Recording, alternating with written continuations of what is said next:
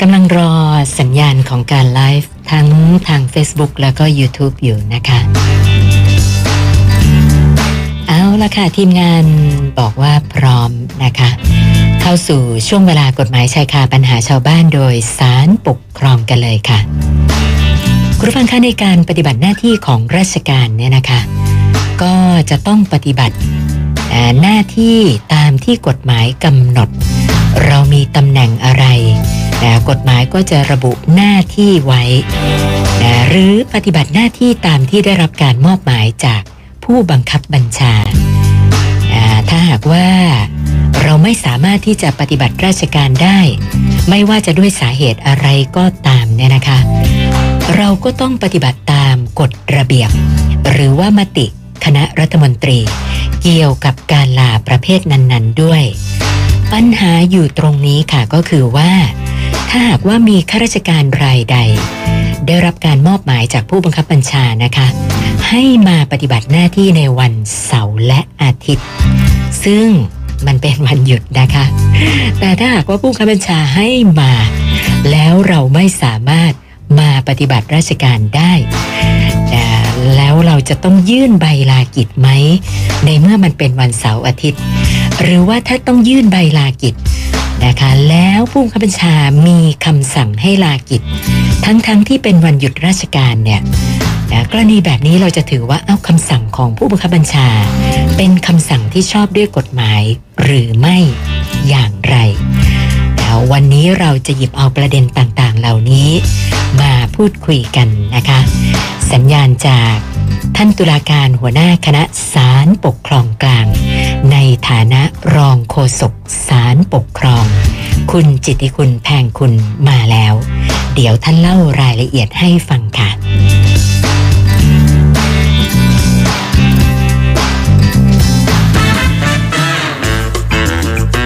กฎหมายชายคาปัญหาชาวบ้าน โดยสารปกครอง สวัสดีค่ะท่านรองค่ะ ครับ สวัสดีครับและคุณสุนันท์และท่านผู้ฟังทุกท่านครับ ค่ะ เอ๊ะท่านรองครับปกติเนี่ยนะคะหน่วยราชการเนี่ยเขามีกำหนดไหมคะว่าต้องให้ข้าราชการมาทำงาน วันหยุดวันเสาร์อาทิตย์เนี่ยค่ะ ครับผมก่อนอื่นอยากจะเรียนให้คุณสุณนันและท่านผู้ฟังทราบเป็นเบื้องต้นก่อนนะครับว่าในการปฏิบัติหน้าที่ราชการของข้าราชการหรือลูกจ้างนั้นนะครับ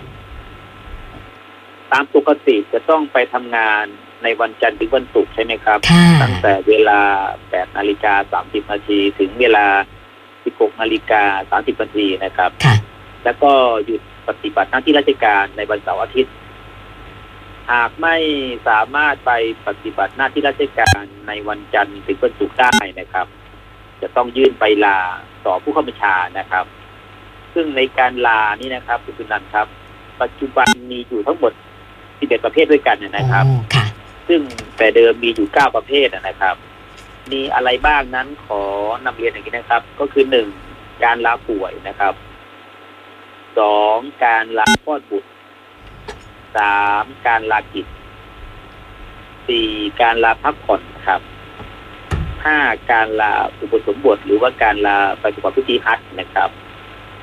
หกการลาเข้ารับการตรวจเลือก หรือว่าเข้ารับการเตรียมพลนะครับ เจ็ดการลาไปศึกษาไปฝึกอบรมไปดูงานหรือว่าไปปฏิบัติการวิจัยนะครับแปดก็คือการลาไปปฏิบัติงานในองค์การระหว่างประเทศนะครับเก้าการลาติดตามผู้สมรสนะครับสิบอันนี้ที่เพิ่มเข้ามาใหม่ก็คือการลาไปช่วยเหลือภรรยาที่คลอดบุตรก็คือลาได้ ไม่เกินสิบห้าวันทำการนะครับแล้วก็สิบเอ็ดที่เพิ่มเข้ามาก็คือ การลาไปฟื้นฟู สมรรถภาพด้านอาชีพนะครับ อันนี้ทั้งหมดที่สามารถลาได้นะครับทีนี้ที่คุณสุนันถามก็คือว่าอย่างที่เรียนไปเมื่อสักครู่ว่า วันเวลาราชการของข้าราชการหรือลูกจ้างก็คือวันจันทร์ถึงวันศุกร์ตั้งแต่เวลา8นาฬิกา30นาทีถึง 16นาฬิกา30นาทีของทุกวันนะครับ แล้วก็หยุดราชการในวันเสาร์อาทิตย์ นอกจากนี้นะครับพี่นันครับในวันหยุดเนี่ยยังมีวันอื่นๆด้วยที่ทางราชการประกาศให้เป็นวันหยุดเช่น วันสงการอย่างนี้นะครับแต่อะไรก็ตามนะครับ ในการทำงานของข้าราชการนั้น ก็ยังมีข้าราชการบางประเภทที่ไปทำงานในวันหยุดนะครับ ที่เราที่เราคุ้นๆก็คือ เช่นพยาบาลหรือตำรวจอย่างนี้ครับ ต้องไปทำงานในวันเสาร์วันอาทิตย์หรือวันหยุดนะครับค่ะอันนั้นก็ถือว่าเป็นวันเวลาราชการของ ข้าราชการประเภทนั้นนะนะครับ หรือบางกรณีก็มีเหมือนกันที่หน่วยงานทางราชการ หรือผู้ข้าราชารกำหนดให้วันเสาร์อาทิตย์เป็นวันทำงาน คือเป็นวันทำงานราชการนะครับ ที่เห็นได้ชัดเจนกรณีที่ทางราชการเวลาเขาสอบคัดเลือกหรือว่าการสรรหาคนเข้าทำงานนะครับ เวลาเขาจะมีการสอบแข่งขันคัดเลือก จะไปสอบกันในวันหยุดราชการก็คือวันเสาร์อาทิตย์นะครับคุณนันครับค่ะ จะเป็นอย่างนั้นเมื่อมีการกำหนดให้สอบคัดเลือก ในวันเสาร์วันอาทิตย์ ผู้กำกับชาก็จะมีคำสั่งมอบหมายให้เจ้าหน้าที่ไปทำงานในวันหยุด วันหยุดนั้นก็เป็นวันทำงานปกติหรือว่าเป็นวันเวลาราชการของบุคคลที่ได้รับมอบหมายในวันนั้นนะครับ เพราะฉะนั้นถ้าหากบุคคลใดก็ตามที่ผู้กำกับชามอบหมายให้ไปปฏิบัติหน้าที่ราชการในวันเสาร์อาทิตย์แม้ว่าจะเป็นวันหยุดแต่เมื่อ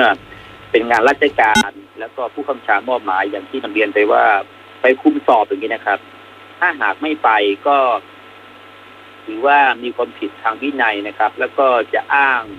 เอาวันหยุดราชการที่ว่าไม่ไปทำงานคงไม่ได้นะครับ เพราะว่าเมื่อเป็นคำสั่งผู้กำกับชาว่าต้องไปทำงานในวันหยุดก็คงต้องไปปฏิบัติหน้าที่ราชการกับคุณสุนันท์ครับ ค่ะค่ะ เอ๊ะถ้าลงค่ะแล้วการที่ผู้คับบัญชาไม่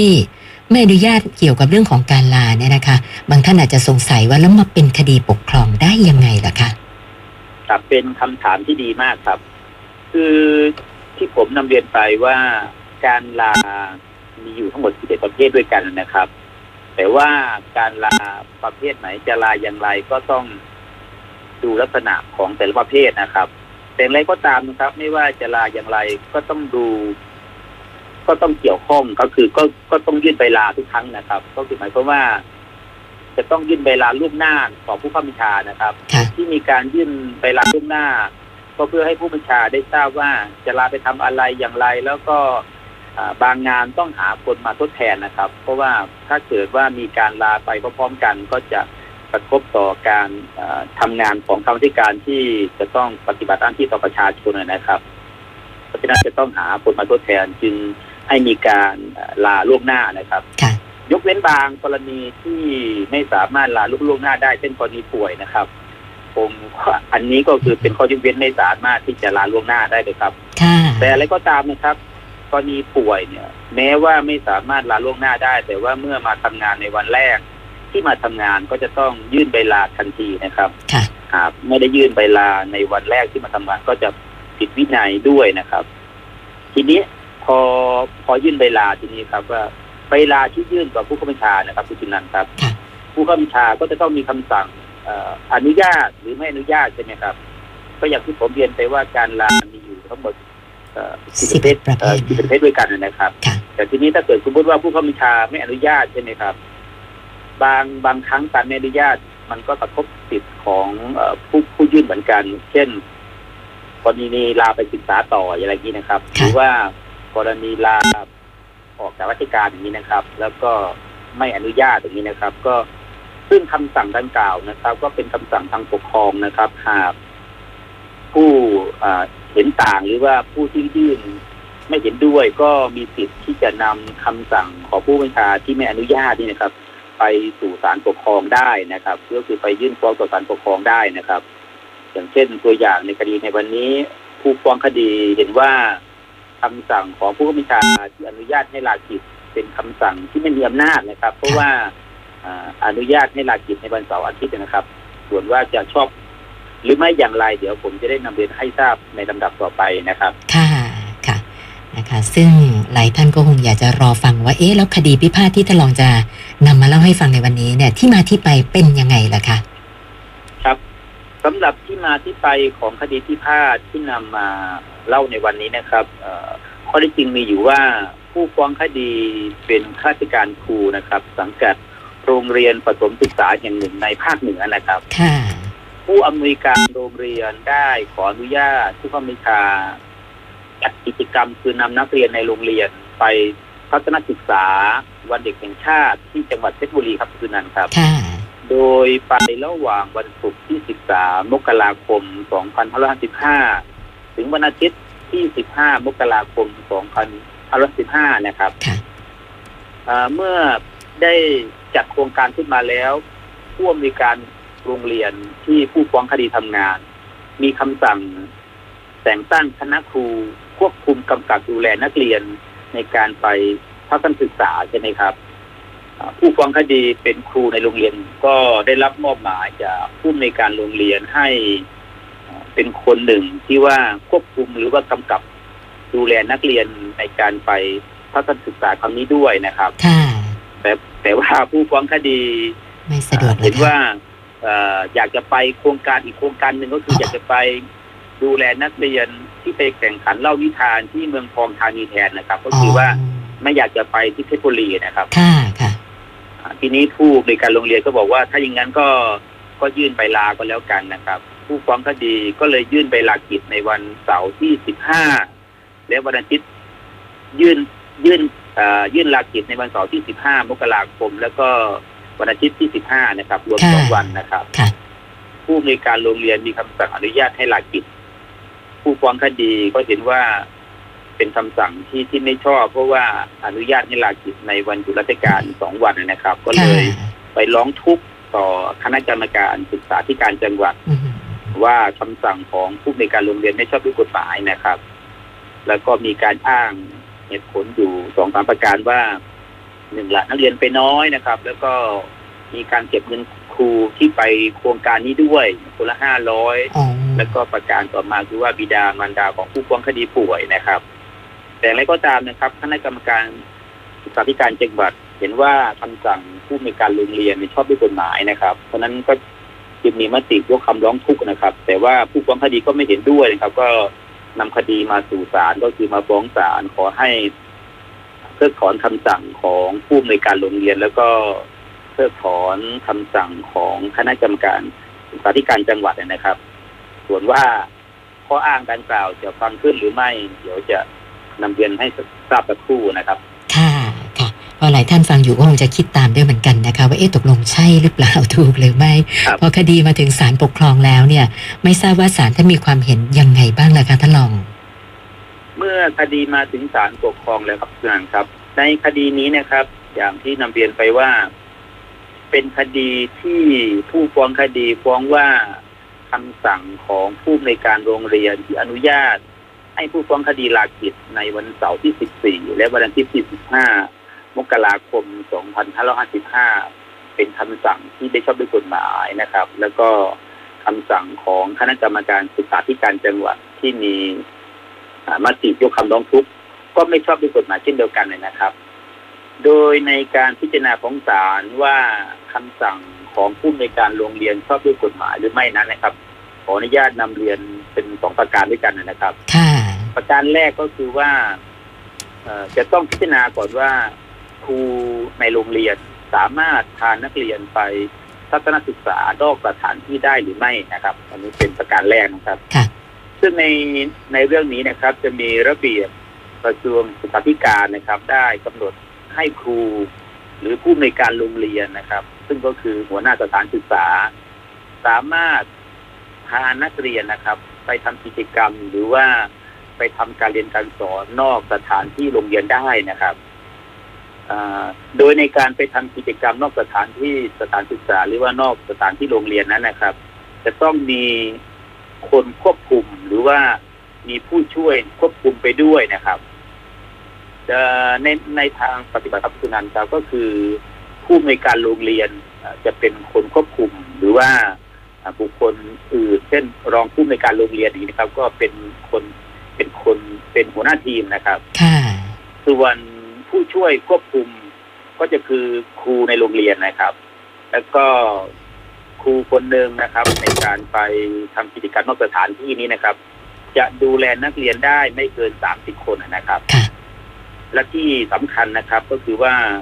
ระเบียบกระทรวงศึกษาธิการนั้นนะครับเอ่อได้กำหนดไว้ว่าในการพานักเรียนไป ทัศนศึกษานอกสถานที่นั้นนะครับ เป็นการไปปฏิบัติเป็นการไปปฏิบัติราชการนะครับ และสามารถเบิกค่าใช้จ่ายในการเดินทางไปราชการได้นะครับ เพราะฉะนั้นหากครูบุคคลใดก็ตามนะครับ ได้รับคำสั่งจากผู้ข้าราชาหรือผู้ในการโรงเรียนนะครับ ให้พานักเรียนไปทัศนศึกษานอกสถานที่โรงเรียนนะครับ ไม่ว่าจะพาไปในวันใด ๆ ก็ตาม ซึ่งรวมถึงบรรยุราชการนะครับ ถือเป็นการไปปฏิบัติหน้าที่ราชการนะครับค่ะเมื่อเป็นการไปปฏิบัติราชการแล้วนะครับ หากไม่สามารถปฏิบัติ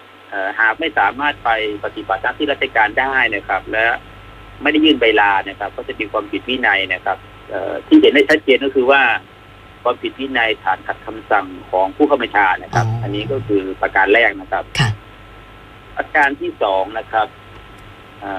ในการพิจารณาว่าคำสั่งของผู้ในการโรงเรียนชอบด้วยกฎหมายหรือไม่ก็คือว่าข้อที่จริงในคดีนี้นะครับ ข้อที่จริงอย่างที่นำเรียนไปว่าผู้ในการโรงเรียนที่ผู้ฟ้องคดีทำงานอยู่ หรือว่ารับราชการอยู่นะครับ มีคำสั่งมอบหมายให้ผู้ฟ้องคดี ซึ่งเป็นข้าราชการครูคนหนึ่งในโรงเรียน เป็นผู้ควบคุมพานักเรียนไปทัศนศึกษา ที่จังหวัดเพชรบุรีนะครับ วันวันศุกร์ที่ 13 มกราคม ถึงวันอาทิตย์ที่ 15 มกราคมนะครับ เพราะฉะนั้นในช่วงเวลาดังกล่าว จะมีวันหยุด12วันก็คือวันเสาร์ที่ 14 กับวันอาทิตย์ที่ 15 ใช่ไหมครับอ่าใช่ค่ะจะอย่างที่ท่านนำเรียนไปนะครับ ว่าเมื่อผู้มีการโรงเรียนมีคำสั่งให้ผู้ฟ้องคดีไปทำหน้าที่ราชการในวัน เสาร์ที่ 14 และวันอาทิตย์ที่ 15 แล้วนะครับ เพราะฉะนั้นวันดังกล่าวจึงเป็นการไปปฏิบัติหน้าที่ราชการของผู้ฟ้องคดีตามคำสั่งนะครับ เมื่อผู้ฟ้องคดีไม่สามารถไปปฏิบัติหน้าที่ราชการได้ในวันดังกล่าวนะครับ ก็จะต้องยื่นใบลานะครับ แล้วก็ในการยื่นใบลานั้นก็จะต้องยื่นให้ถูกต้องตามประเภทด้วยนะครับ เมื่อเมื่อผู้ฟ้องคดีไม่ได้ป่วยนะครับ ก็จะต้องยื่นลากิจใช่ไหมครับ ค่ะ และเหตุผลที่ผู้ฟ้องคดียื่นลากิจก็อ้างว่าบิดาป่วยนะครับ เพราะว่าไม่มีใครดูแลก็ต้องยื่นใบลาป่วยต้องต้องยื่นใบลากิจนะครับนะครับซึ่งซึ่งผมเห็นว่าเหตุผลที่ผู้ฟ้องคดีอ้างเป็นเหตุผลที่รับฟังได้นะครับ เพราะว่าเมื่อบิดามารดาป่วยก็ต้องดูแลบิดามารดานะครับ เพราะว่าเพราะว่าเป็นผู้ที่เลี้ยง เรามาจนเติบใหญ่นะครับ ไม่ไม่สามารถที่จะตอบแทนบิดามารดาได้จนทุกอย่างได้บทสิ้นนะครับเพราะนั้นเมื่อท่านป่วยเราก็ต้องดูแลนะครับเพราะนั้นเมื่อเหตุผลที่ผู้ฟ้องคดียื่นมานะครับมีเหตุผลแล้วก็รับฟังได้ เพราะนั้นผู้อำนวยการโรงเรียนก็ต้องมีคำสั่งอนุญาตใช่ไหมครับคำสั่งของผู้อำนวยการโรงเรียนจึงเป็นคำสั่งที่ชอบด้วยกฎหมายนะครับ เมื่อคำสั่งชอบด้วยกฎหมายแล้ว มติหรือว่าคำสั่งของคณะกรรมการศึกษาธิการจังหวัดจึงชอบด้วยกฎหมายนะครับ เพราะฉะนั้นข้ออ้างของผู้ฟังคดีที่อ้างว่าคำสั่งของผู้ในการที่อนุญาตให้ลากิจในวันเสาร์วันอาทิตย์นั้นไม่ชอบสิ่งฟังไม่ขึ้นนะครับคุณตุนันครับ เพราะฉะนั้นในคดีนี้ศาลจึงมีคำพิพากษายกฟ้องนะครับคำพิพากษาที่นำมาเล่าในวันนี้คือคำพิพากษา ศาลปกครองสูงสุดคดีหมายเลขแดงที่ออ่างเจ็ดสิบเจ็ดทับสองพันห้าร้อยสิบสามปัจจุบันปัจจุบันครับ ค่ะถ้าลองมีอะไรที่อยากจะฝากเพิ่มเติมทิ้งท้ายกันไว้อีกสักหน่อยไหมคะครับสิ่งที่จะฝากก็คือว่าการปฏิบัติหน้าที่ราชการของข้าราชการนะครับ ไม่ว่าจะปฏิบัติหน้าที่ที่หน่วยงานใดก็ตามนะครับ ก็ แล้วแต่ว่าทำงานที่หน่วยงานใดนะครับ บางลักษณะงานก็อาจจะมีการปฏิบัติหน้าที่ราชการในวันหยุดราชการก็ได้ หรือว่าอาจจะปฏิบัติหน้าที่ราชการในวันจันทร์ถึงวันศุกร์อันนี้ก็แล้วแต่ประเภทของงานนะครับ แต่อะไรก็ตามนะครับ เมื่อมีการเมื่อมีลักษณะงานบางงานให้ทำงานในวันหยุดซึ่งเป็นวันนัดปฏิบัติหน้าที่ราชการนะครับเพราะนั้นก็จะต้อง ไปปฏิบัติหน้าที่ราชการด้วย คือถ้าหากอ้างว่าเป็นวันหยุดแล้วเนี่ยก็จะทำให้ท่านเหล่านั้นก็คือขาดราชการนะครับ ซึ่งผลของการขาดราชการนั้น จะส่งผลให้หนึ่งละไม่ได้ไม่ได้รับการเลือกขั้นเงินเดือนนะครับ แล้วก็ยังอาจจะต้องถูกลงโทษทางวินัยได้ด้วยครับคุณสุนันครับนี่คือข้อฝากนะครับค่ะในวันนี้ต้องขอบพระคุณท่านรองโฆษกสารปกครอง คุณจิตติคุณแพงคุณนะคะ สละเวลามาให้ความรู้กับพวกเรานะคะ ขอบพระคุณมากค่ะท่านรองขาครับ สวัสดีครับ สวัสดีค่ะ กฎหมายชายคาปัญหาชาวบ้าน โดยสารปกครอง